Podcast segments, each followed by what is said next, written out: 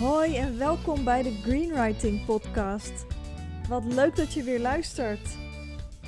Nou, vandaag wil ik het met je hebben over het kiezen voor een vertaler. En deze aflevering is vooral nuttig voor jou als je een ondernemer bent en ja, gewoon heel goed bent, goed lopend bedrijf, misschien wel in de top van de markt en ja, je wil ook internationaal gaan. En taal is daar een belangrijk onderdeel van. En dan ga je nadenken, nou, welke delen ga ik laten vertalen? Welk deel van mijn aanbod ga ik lanceren internationaal? Maar ja, dan moet het wel jouw stem zijn. In jouw stem moet dat aanbod daar komen te staan. En in dezelfde kwaliteit. Hè? Alsof die teksten die bij jouw aanbod horen ook door jou geschreven zijn in die taal. Daar valt dus heel veel te behalen op het kiezen voor een vertaler. Nou, allereerst, ik wil zeggen, vertalen is echt een kunst. Het is een ambacht. Ja, je hoort misschien wel overal om je heen roepen over ChatGPT en over ja, DeepL. En oh, ik haal het wel door Google Translate en dan kan ik het ook ja, internationaal en in allerlei talen aanbieden wat ik te bieden heb. Nou, weet je, heel leuk dat je internationaal wil gaan, maar wat denken mensen die tekst te lezen krijgen wel? Van ja, je hebt echt gewoon geen gevoel voor ons. Je hebt geen zorg en aandacht besteed aan je teksten, dat komt er niet uit over. Dus verwachten we niet dat jij ja, ons met zorg en aandacht helpt met datgene wat jij als ondernemer aanbiedt.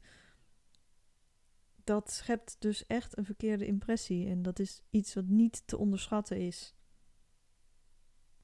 Dus ik geef je graag 4 dingen mee om op te letten als je zelf een vertaler kiest. Nou, allereerst is het verstandig om vooral te kijken naar moedertaalsprekers. Want helaas is het zo dat een vertaler met specifieke diploma's op zak geen garantie biedt op het op moedertaal beheersen van de doeltaal. Hè? Dus de taal waar jij jouw teksten naartoe wil laten vertalen. Bijvoorbeeld van het Nederlands naar het Engels.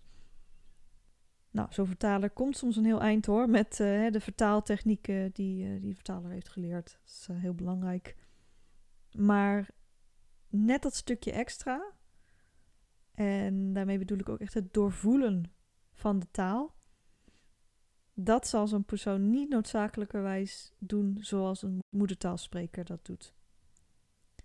Terwijl dat doorvoelen dus echt een cruciaal verschil kan maken. Dat zal je dan merken ook bij die doelgroep die zich dan echt nog meer aangesproken voelt. Want ze kunnen zich ook gaan ergeren anders. Tweede waar je op kunt letten is het gevoel voor context. Een vertaler die kennis heeft van jouw onderwerp, ja, die heeft ook echt voeling voor de aanvullende behoeften van de tekst in vertaling. Want ja, specifieke thema's of onderwerpen die vragen om verschillende manieren van vertalen. Ja, als het echt een marketingtekst is, ja, dan ga je daarin anders te werk dan een wat meer formele tekst. Dan blijf je daar veel dichterbij. Maar altijd is het van belang dat naast puur de grammatica van de zinnen en de zinsbouw, dat de stijl en de lading van je teksten ook in de vertaling goed overkomen. En dat gaat echt verder dan het zin voor zin vertalen van die tekst. Want context en soepele overgangen, die zijn essentieel. En dan leest de tekst echt alsof die door jou geschreven is in die andere taal.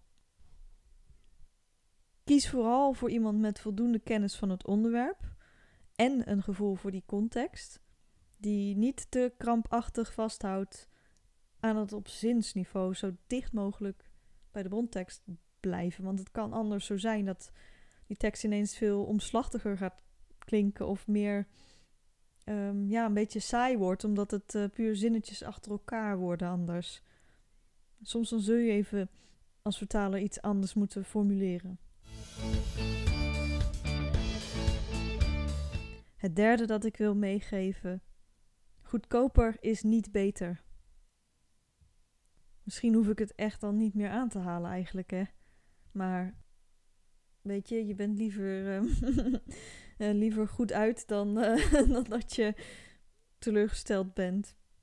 Want goedkoop is duurkoop. Dus ren niet naar je buurman die taal wel interessant vindt. En ja, jouw tekst wel even gratis of heel goedkoop voor je vertaald. En gooi het ook niet over de schutting van een veel te goedkoop vertaalbureau. Er zijn letterboeren en die zetten mensen tegen schandalig lage tarieven in. Of ze laten mensen slechts machinevertalingen bewerken. Of ze gooien dingen in een DeepL en doen er daarna nog eigenlijk maar heel weinig aan. En als je mensen voor heel lage tarieven ook inzet, ja, die willen daar ook niet al te veel voor moeten doen. Dat is ergens ook heel logisch, hè? Nou ja, je zult er spijt van krijgen. En of het nou op website is met je internationale aanbod. Of nou ja, stel dat je een boek publiceert en dat laat drukken. Ja, dan heb je daar echt spijt van.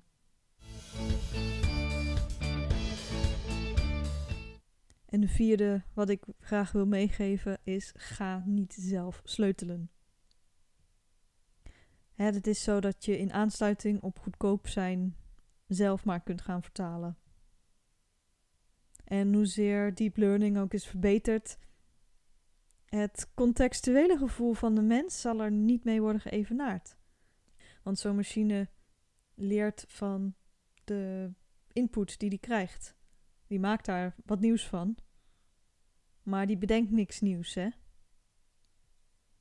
En als jij vernieuwend bent, ja, dan kom je daar gewoon niet volledig mee verder. Kan ook zijn dat je eigenwijs bent. En nou ja, eigenwijsheid, eigenzinnigheid zijn lang niet altijd slechte eigenschappen, hè. Maar ja, het kan er wel in resulteren dat jij aan een reeds geleverde goede vertaling gaat sleutelen, ook nog achteraf. Je verspeelt er je tijd mee als je zoiets hebt van, oh, dit stukje, daar heb ik een vraag bij. Stel hem vooral aan je vertaler. Of zeg van, oh, nou, dit is wat ik ermee bedoel. Kan je ervoor zorgen dat het nog net iets beter overkomt? Dat mag, maar ga er niet zelf lopen sleutelen. En zeker, ja, hoor ik wel eens dat gebeurt, zeker in het Engels. Omdat de meeste Nederlanders dus prima in staat zijn om Engelse teksten te kunnen lezen. En ja, dan zal je daar toch ook, denk ik, wel spijt van krijgen op een gegeven moment. Hè, want je wil gewoon jouw echtheid ook internationaal laten zien. Ik hoop dat je leuke inzichten hebt opgedaan aan de hand van deze aflevering. En ook als ik voor jou iets kan betekenen. Als jij een ondernemer bent en je wil gaan internationaliseren en je hebt helemaal niks met goedkoop en deadlines van gisteren en hoe sneller, hoe beter en ik wil nu. Neem dan vooral contact op met Greenwriting en laat van je horen ook als je een idee hebt of een vraag. Nou, dankjewel. Leuk weer dat je luisterde en tot snel!